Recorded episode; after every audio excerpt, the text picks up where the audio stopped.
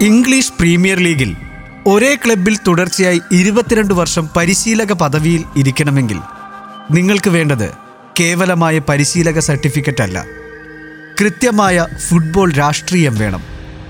താര നയതന്ത്രം വേണം.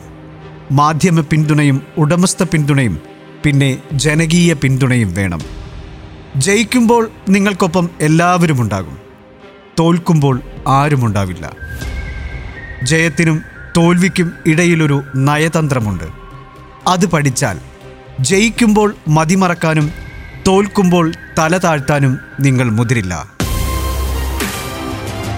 ഈ കഥയിലെ നായകൻ ലോക ഫുട്ബോൾ ആദരിക്കുന്ന മാസ്റ്റർ കോച്ചായ ആഴ്സൻ വെങ്കർ എന്ന ഫ്രഞ്ചുകാരനാണ്.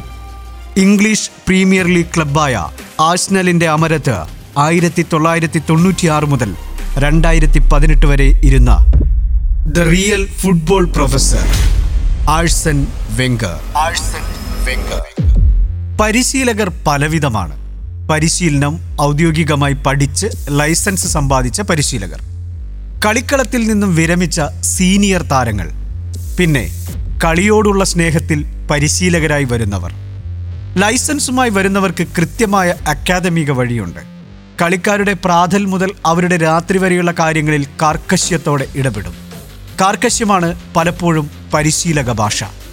അതിനാൽ തന്നെ തർക്കങ്ങളും പ്രശ്നങ്ങളും സജീവമാവും. ജനാധിപത്യം എന്നത് പലപ്പോഴും കോച്ചിംഗ് മാനുവലിൽ പറയാത്ത കാര്യമാണ്.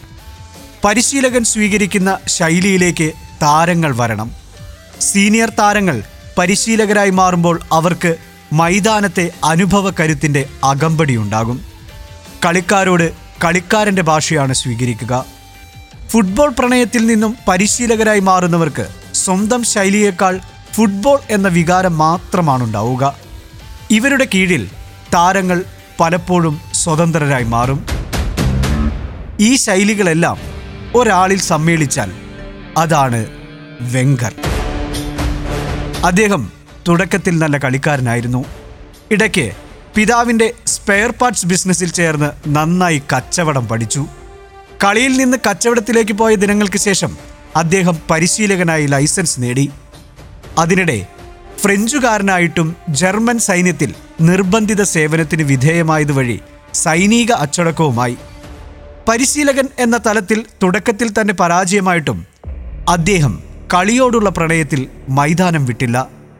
നല്ല പരിശീലകൻ ഒരിക്കലും നല്ല അധ്യാപകനും നല്ല കളിക്കാരനുമല്ല. മറിച്ച് കളിക്കാരുമായി സൃഷ്ടിക്കുന്ന മികച്ച നയതന്ത്രമാണ് ഒരു കോച്ചിന്റെ വിജയ സർട്ടിഫിക്കറ്റ് എന്ന് തിരിച്ചറിഞ്ഞത് മുതലാണ് വെങ്കർ വിജയ കോച്ചായി മാറുന്നത്. ആഴ്സൻ ചാൾസ് ഏണസ്റ്റ് വെങ്കർ ആറാം വയസ്സിൽ ഫുട്ബോളിലെത്തിയിരുന്നു. ഫ്രാൻസിലെ സ്റ്റാർബർഗിൽ സാമാന്യം സാമ്പത്തിക ശേഷിയുള്ള കുടുംബത്തിൽ അംഗം. സ്വന്തം ഗ്രാമത്തിൽ പിതാവിനൊരു ഫുട്ബോൾ ടീം ഉണ്ടായിരുന്നു. പ്രാദേശിക തലത്തിൽ നിരവധി കിരീടങ്ങൾ നേടിയ ടീം. പിതാവ് മകനോട് പറഞ്ഞു നീ നന്നായി കളിച്ചാൽ എന്റെ ടീമിന്റെ ക്യാപ്റ്റൻ ആവാം പിതാവിന്റെ ഓഫർ സ്വീകരിച്ച ആഴ്സൻ കുട്ടിക്കാലത്ത് തന്നെ മത്സര ലോകത്ത് സജീവമായി. നല്ല മധ്യനിരക്കാരൻ എന്ന പട്ടവും നേടി. ഉയരക്കൂടുതൽ കാരണം മൈതാനത്ത് നിലയുറപ്പിച്ചാൽ എതിരാളികൾ ഒന്ന് വിറയ്ക്കും.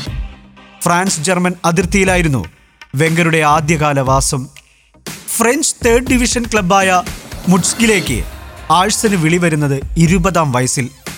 പക്ഷേ അത്ര നല്ല കളിക്കാരനായിരുന്നില്ല ആഴ്സൻ. അതിനാൽ തന്നെ പലപ്പോഴും അവസരങ്ങൾ നിഷേധിക്കപ്പെട്ടു. ഫ്രഞ്ച് ഫുട്ബോൾ മാഗസിൻ നന്നായി വായിക്കുന്നതിനാൽ ഫുട്ബോൾ അറിവ് ധാരാളമായിരുന്നു. ഇടയ്ക്ക് ജർമ്മനിയിലേക്ക് മുങ്ങി ബൂട്ട്സ് ലീഗ് മത്സരങ്ങളും കാണും. മത്സര സമയത്ത് കളിക്കാരുടെ വ്യക്തിഗത പ്രകടനത്തെക്കാൾ ആഴ്സൻ ശ്രദ്ധിക്കുക പരിശീലകരുടെ തന്ത്രങ്ങളായിരിക്കും. പഠനവും മുടക്കിയില്ല. സ്ട്രാസ്ബർഗ് സർവകലാശാലയിൽ ഇക്കണോമിക്സ് ആൻഡ് മാനേജ്മെന്റ് സയൻസിൽ ചേർന്നു. പഠനവും കളിയും ഒപ്പം കൊണ്ടു നടന്നു. ഇടയ്ക്ക് ലോക സ്റ്റുഡൻസ് ചാമ്പ്യൻഷിപ്പിൽ സ്വന്തം സർവകലാശാലയെ പ്രതിനിധീകരിച്ച് വിദേശ സന്ദർശനവും നടത്തി. ആയിരത്തി തൊള്ളായിരത്തി എൺപത്തി ഒന്നിൽ പരിശീലക ലൈസൻസ് സ്വന്തമാക്കി.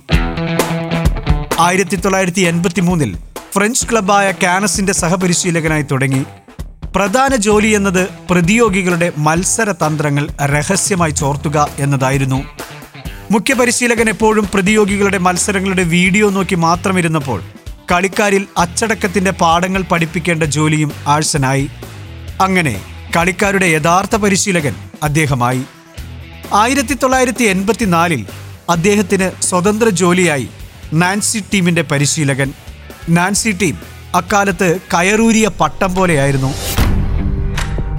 ആഴ്സൺ വന്നതും കാർക്കശ്യത്തിന്റെ അധ്യായമാണ് ആദ്യം തുറന്നത്.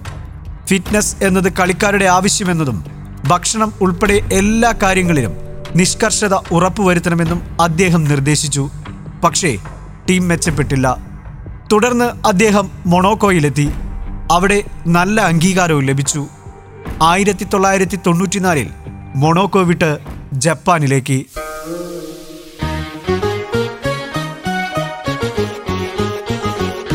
ജപ്പാൻ രണ്ടായിരത്തി രണ്ടിലെ ലോകകപ്പിന് ഒരുങ്ങുന്ന സമയമായിരുന്നു അത്. ഫിഫയുടെ നിരവധി കോച്ചിംഗ് ക്ലാസുകൾക്ക് അദ്ദേഹം നേതൃത്വം നൽകി. അങ്ങനെ ജപ്പാനികൾക്ക് അദ്ദേഹത്തോട് വലിയ മതിപ്പായി. ടൊയോട്ടോ കമ്പനി നടത്തുന്ന ക്ലബ്ബായ നാഗിയോ ഗ്രാംപസ് എയ്റ്റ് അദ്ദേഹത്തെ സമീപിച്ചു. ഗ്യാരി ലിനേക്കർ കളിച്ച ടീമായിരുന്നു അത്. ആഴ്സൻ സമ്മതം മൂളി. തുടക്കം മോശമായിരുന്നു. ജെ ലീഗിൽ ടീം വളരെ പിറകിൽ പോയി. പക്ഷേ തളരാതെ കാർക്കശ്യത്തിന്റെ വഴി ആഴ്സൺ തെരഞ്ഞെടുത്തപ്പോൾ ക്ലബ്ബ് മാറി. നഗോയ ജെ ലീഗ് ചാമ്പ്യന്മാരായി. ജപ്പാനിൽ ശക്തനായിരുന്നെങ്കിലും പ്രീമിയർ ലീഗിലായിരുന്നു അദ്ദേഹത്തിന്റെ നോട്ടം. ആയിരത്തി തൊള്ളായിരത്തി തൊണ്ണൂറ്റിയാറിൽ ആഴ്സണൽ അദ്ദേഹത്തെ വിളിച്ചു. സർവാധികാരങ്ങളും കൈമാറി. ട്രാൻസ്ഫർ കാര്യത്തിൽ പോലും കോച്ചിന് പ്രധാന ചുമതല നൽകി. Dennis Bergkamp Nicolas Anelka Thierry Henry തുടങ്ങി നിരവധി സൂപ്പർ താരങ്ങൾ ടീമിലെത്തി. പ്രീമിയർ ലീഗിലും എഫ് എ കപ്പിലും ചാമ്പ്യൻസ് ലീഗിലുമെല്ലാം മികച്ച പ്രകടനം. പ്രീമിയർ ലീഗിൽ തുടർച്ചയായി നാൽപ്പത്തിയൊൻപത് മത്സരങ്ങളിൽ അപരാജിത യാത്ര. ഇരുപത്തിരണ്ട് വർഷം ലോകത്തെ ഏറ്റവും മികച്ച ലീഗിൽ കരുത്തനായി അദ്ദേഹം കാറ്റിലും കോളിലും നിലകൊണ്ടു. ആയിരത്തി ഇരുന്നൂറ്റി മുപ്പത്തിയഞ്ച് മത്സരങ്ങളാണ് അദ്ദേഹത്തിന് കീഴിൽ ക്ലബ്ബ് കളിച്ചത്.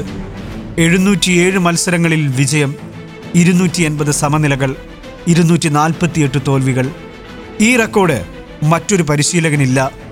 രണ്ടായിരത്തി പതിനെട്ടിലാണ് അദ്ദേഹം ക്ലബ്ബ് വിട്ടത്. ഇപ്പോൾ വിശ്രമ ജീവിതം. ഇന്നും ഫുട്ബോൾ ലോകം അദ്ദേഹത്തെ വിളിക്കുന്നു. The real football professor.